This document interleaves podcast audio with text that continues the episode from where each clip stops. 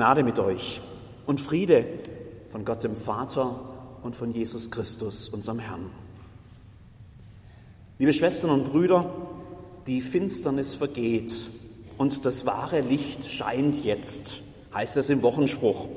Darauf haben wir uns ja schon den ganzen Advent über in immer neuen Worten und Bildern gefreut. Das haben wir an Weihnachten gefeiert. Das Volk, das im Finstern wandelt, sieht ein großes Licht. Und über denen, die da wohnen im finstern Lande, scheint es hell. Im Krippenspiel am heiligen Abend hier in der Pauluskirche haben wir das Licht in Form eines Sterns gesehen und schon entdeckt, wie sich Menschen aufmachen, um diesem Stern zu folgen. Stern über Bethlehem. Zeig uns den Weg.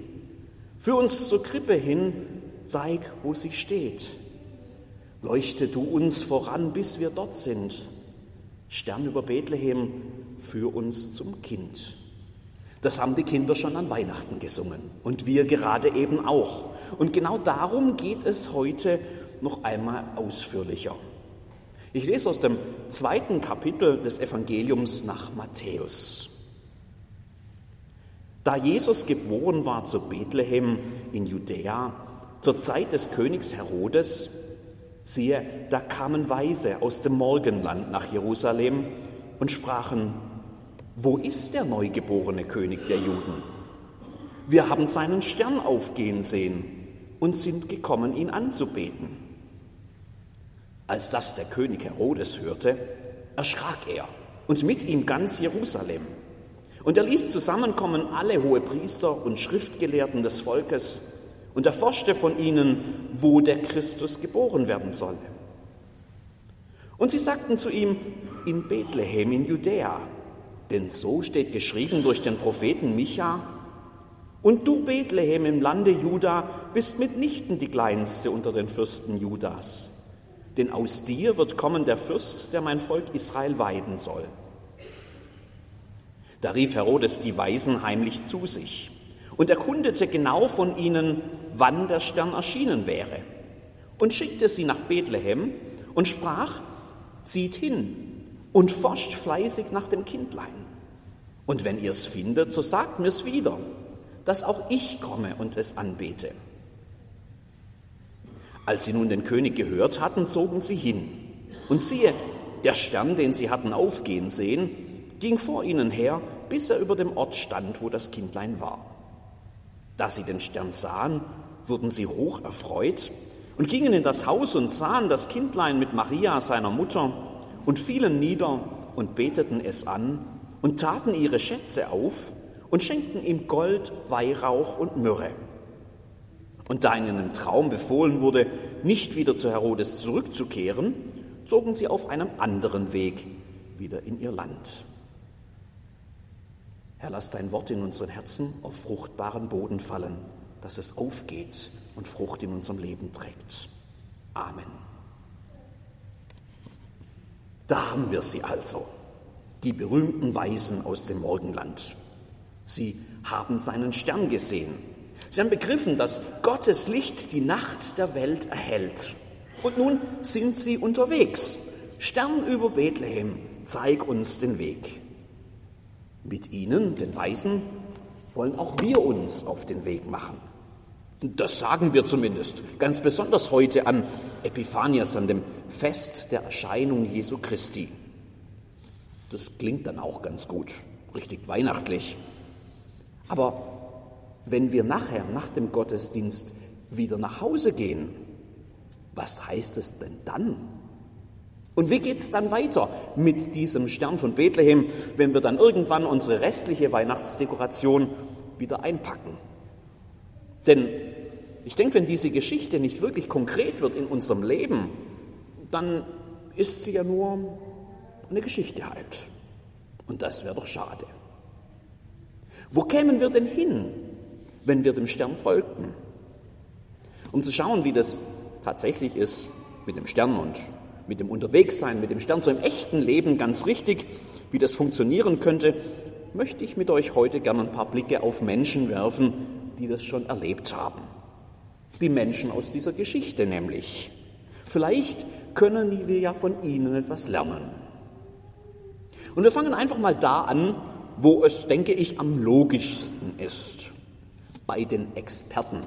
Also bei denen, die schon alles wissen über das Licht Gottes, über den kommenden Erlöser, über die Erscheinung Gottes. Die kennen sich aus mit Epiphanias, auch wenn das damals noch nicht so heißt. Die haben das tatsächlich schließlich studiert, sogar auswendig gelernt, weil es ihnen nämlich wichtig ist. Seit Jahrhunderten warten sie nämlich schon auf diesen einen Moment.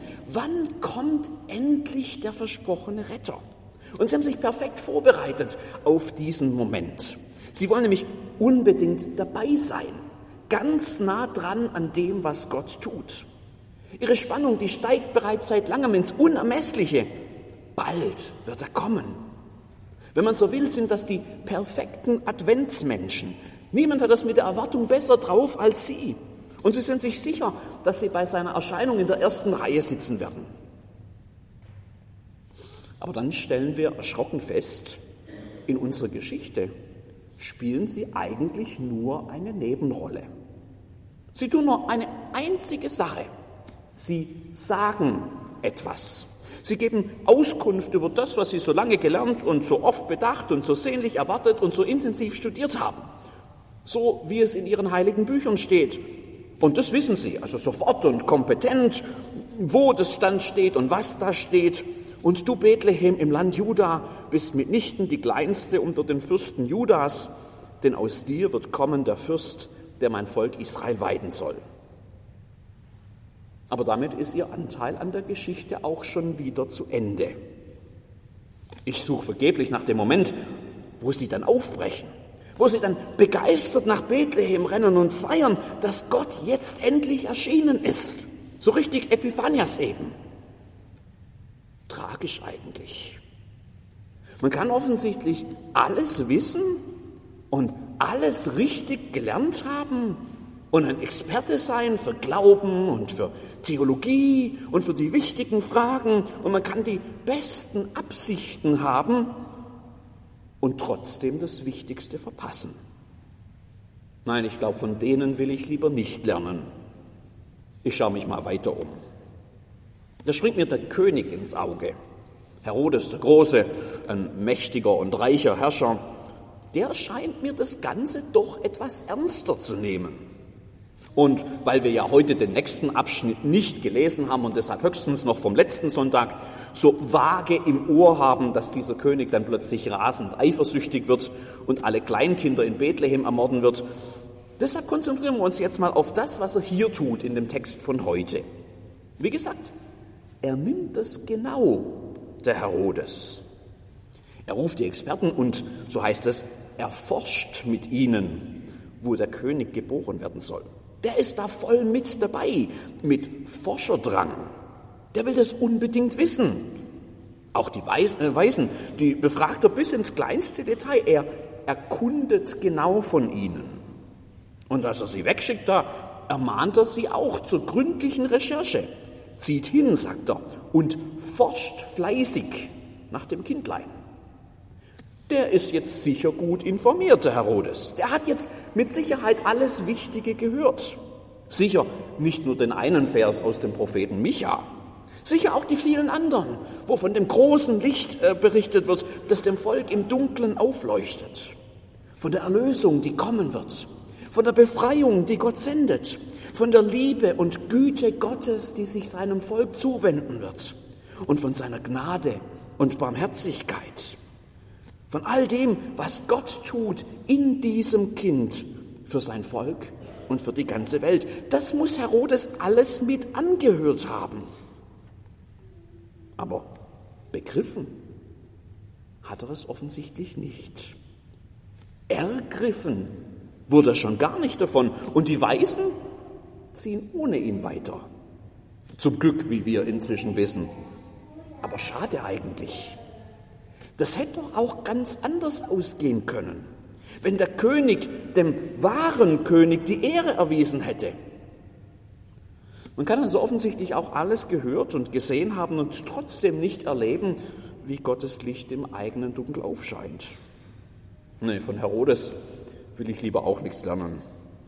Ich schaue mich lieber weiter um. Da bleiben noch die Weisen, die Sterndeuter, Astrologen, muss man ja genau gesagt sagen. Also ganz naive Menschen eigentlich, die glauben, dass wenn ein Kind geboren wird auf dieser Erde, dass dann auch ein neuer Stern aufgeht am Himmel und dass man aus der Größe und aus der Leuchtkraft eines solchen Sterns dann irgendwelche Schlüsse über die Person und ihre Zukunft und ihr Leben ziehen könne. Ist doch eigentlich lächerlich, oder? Oder vielleicht sogar okkult. Also jedenfalls wissenschaftlich völlig unhaltbar. Aus dem Blickwinkel der wohlinformierten Bibelkenner wie auch der Experten im Text hier sogar ein Gräuel. Denn nicht ohne Grund betont der Schöpfungsbericht des ersten Mosebuchs, dass solche Dinge wie Sonne und Mond und Sterne eben keine übernatürliche Bedeutung haben, sondern schlicht und einfach Teil von Gottes großartiger Schöpfung sind. Von denen soll man was lernen können, von solchen Leuten? Ich weiß ja nicht. Aber dann lese ich die Geschichte nochmal vom Ende her. Und dann stelle ich fest, dass genau diese Leute die einzigen sind, die dann auch bei Christus ankommen. Die einzigen, die Gottes Erscheinung wirklich miterleben. Und am Ende die einzigen, die voller Freude heimziehen können. Was haben die denn anders gemacht als alle anderen? Ich glaube, dass die Antwort ganz einfach ist. Sie sind losgezogen. Sie haben das Licht gesehen mit, mit all ihrer Naivität und all ihren unwissenschaftlichen, gar okkulten Ideen. Die wussten viel weniger als die Experten hier. Aber sie sind losgezogen. Das macht den Unterschied. Deshalb sind sie auch angekommen. Es sollte uns ja eigentlich nicht überraschen, dass dieser Jesus, über den wir ja schon viel mehr wissen, dieser Jesus, in dem uns Gott so nahe kommt, dass der von Anfang seines Lebens an Menschen zum Losgehen aufruft und zum Folgen, zur Nachfolge könnte man sagen. Das macht er nämlich immer so, auch später noch, als er seine Jünger beruft. Auch dann noch, als er längst zur Rechten Gottes des Vaters im Himmel sitzt durch seinen Heiligen Geist. Das macht er bis heute so. Er ruft Menschen in die Nachfolge, wie damals mit dem Stern. Und beim Losgehen wissen auch heute die meisten noch nicht, wo genau dieser Weg sie hinführen wird. Wo kämen wir denn hin? fragen dann manche und bleiben lieber daheim. Und andere haben ganz genaue Ideen schon drüber, wo man da hinkäme. Und weil sie das schon wissen, gehen sie dann nicht mehr los. Und wieder andere gehen los, ihm nach und kommen an irgendwann, da, wo Gottes Licht scheint. Aha, stelle ich fest, ich habe tatsächlich was gelernt. Wer zu dem Licht will, der muss ihm folgen. Nochmal zurück nach Jerusalem, an den Königshof. Die Geschichte lebt ja in gewisser Weise von dem Kontrast zwischen zwei Königen. Herodes auf der einen Seite, der auf dem Thron in Jerusalem ganz offensichtlich der König. Und den neugeborenen König, dem wahren König. Wir, die ihn kennen, sagen sogar dem König der Könige. Mittendrin in der Geschichte ist der Unterschied offensichtlich ziemlich verwirrend. Da können auch die Sterndeuter ein Lied davon singen. Die sind lange diesem Stern gefolgt, aus dem fernen Osten. Wie fern genau das wissen wir eigentlich gar nicht so, so präzise. Matthäus erzählt davon nämlich nichts. Der verfolgt ihre Reise erst ab dem Moment, als sie in Jerusalem einziehen. Dort zieht es sie nämlich hin, diese weißen Männer. Irgendwann unterwegs müssen sie nämlich wohl kapiert haben, dieser Stern führt uns nach Judäa, in diese römische Provinz. Und dann war ja alles klar. Dann müssen wir nach Jerusalem, in den Palast. Ich meine, wo soll man denn sonst hingehen, wenn man einen neugeborenen König sucht? Aber im Palast und in der ganzen Stadt Jerusalem stoßen sie nur auf ratlose Gesichter. Äh, welcher neugeborene König? Aber wir haben doch seinen Stern gesehen. Aha, da war doch was. Wo ist er denn jetzt, dieser Stern? Plötzlich können diese Männer von diesem Stern nämlich nur noch in der Vergangenheitsform erzählen. Wir haben seinen Stern gesehen. Alles hat so gut angefangen. Wir sehen den Stern und wir begreifen, hier ist Gott am Werk, wir so nix wie hin. Und mit gesattelten Kamelen und Geschenken im Gepäck ab durch die Mitte, also ab durch die Wüste, vermutet man jedenfalls, wenn man die Geografie dort ein bisschen kennt. Und dann? Dann kam wohl irgendwann der Moment, als sie selbst glaubten zu verstehen. Naja, als wir den Stern halt nicht mehr brauchten, wir, die Weisen. Wir finden den restlichen Weg doch allein nach Jerusalem in den Palast. Nur ist da halt kein neugeborener König. Oh weia. Die Sterndeuter, die haben erlebt, was sich leider bis heute immer wieder wiederholt. Wer ein Nachfolger sein will, muss nämlich nachfolgen, also hinterher der Spur nach, der Vorgabe des anderen nach, der vorangeht. Ein Nachfolger, der kann nicht überholen zwischendurch, sonst weiß er nämlich nimmer, wo es lang geht. Er kann nicht selbst den Weg bestimmen und die Richtung, sonst geht er in die Irre oder landet in Jerusalem. Nur mit Hilfe finden die gestrandeten Nachfolger hier wieder zurück auf den Weg. Und plötzlich, siehe da, große Freude. Da ist er wieder, der Stern. Und jetzt taucht er erstmals tatsächlich in der Geschichte auf. Und zwar genau über dem Ort, wo Gott erschienen ist. Und diesmal, diesmal machen sie es richtig. Sie schauen wieder auf den Stern. Sie wissen es immer selbst besser. Und deshalb dürfen sie sich freuen. Aha, stelle ich fest. Ich habe wieder was gelernt. Wer dem Licht folgt, der darf sich nicht ablenken lassen. Das muss ich mir merken, wenn ich mit Jesus unterwegs sein will, wenn ich ihm nachfolgen will. Immer den Blick auf ihn richten. Wo er hingeht, da soll mein Weg hinführen. Ablenkungen gibt es nämlich auch heute noch viele. Aber ich will mir fest einprägen, wer dem Licht folgt, darf sich nicht ablenken lassen. Und dann sind sie am Ziel, die Sterndeuter. Sie tun das, was sie seit langem erwartet haben. Sie steigen ab, sie fallen auf die Knie, sie geben Gott die Ehre. Sie sind gebannt von seiner Erscheinung und sie sehen das große Licht, das in der Finsternis scheint, mit eigenen Augen. Und sie packen aus. Da wird es richtig Weihnachten und eine große Bescherung. Und was für eine. Die Geschenke könnten ja nicht wertvoller sein. Gold, unendlicher Reichtum, Weihrauch, so ein Hauch von Göttlichkeit. Myrrhe. Also Werte, die gar nicht bezifferbar sind. Das ist alles, was sie so lange transportiert haben. All die vielen Kilometer, äh, das mit dem schweren Gepäck, um am Ende glücklich festzustellen, es war es wert. Wir sind am richtigen Ort. Es hat sich gelohnt. Alles für ihn. Aber das größte Geschenk bei dieser Bescherung, das nehmen Sie selbst mit die ferngereisten Weisen. Sie werden hoch erfreut, schreibt Matthäus. Am Ende des Wegs und am Ende der Bescherung sind sie selbst nämlich die Beschenkten. Alle Entbehrungen und die weite Reise und die teuren Geschenke, das zählt plötzlich gar nicht mehr. Gott ist erschienen und er berührt sie selbst in ihrem Leben und sie werden hoch erfreut. Aha, stelle ich fest, da habe ich ja tatsächlich noch mal was gelernt. Wer dem Licht folgt, findet Freude. Das will ich auch. Deshalb will ich folgen. Wo mich das genau hinbringt, das weiß ich noch nicht. Aber ich bin bereit zu gehen. Jesus, wohin du mich rufst. Mit festem Blick auf dich und am Ziel, da will ich mich freuen.